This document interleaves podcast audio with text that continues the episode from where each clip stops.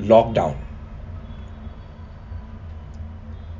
ये कविता भी लॉकडाउन के समय लिखी गई। उस वक्त बहुत समय होता था। आदमी सोचता था, विचारता था। और कुछ ऑब्जर्वेशंस थी लाइफ की, वो पेश करता हूँ। लॉकडाउन आज फिर अखबार नहीं आया। गेंदे के फूल भी नहीं आए। ना मंदिर में किसी ने भजन गाया, ना ही शर्मा जी घर से बाहर आए। कुछ दिन पहले यह सब ज़रूरी था। कुछ दिन पहले यह सब ज़रूरी था, पर आज सब बदल गया है। आसमां एक बार फिर नीला है, हवा का रुख भी रंगीला है। सुबह की खामोशी सुनाई देती है, दूर कहीं एक उम्मीद दिखाई देती है। न बुरी न भली, आज फिर कोई खबर न मिली।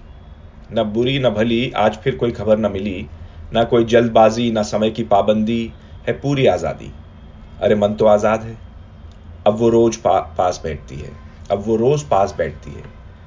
उसके दिल की धड़कन सुनाई देती है। वो अब भी मेरे लिए धड़कता है। वो अब भी मेरे लिए धड़कता है।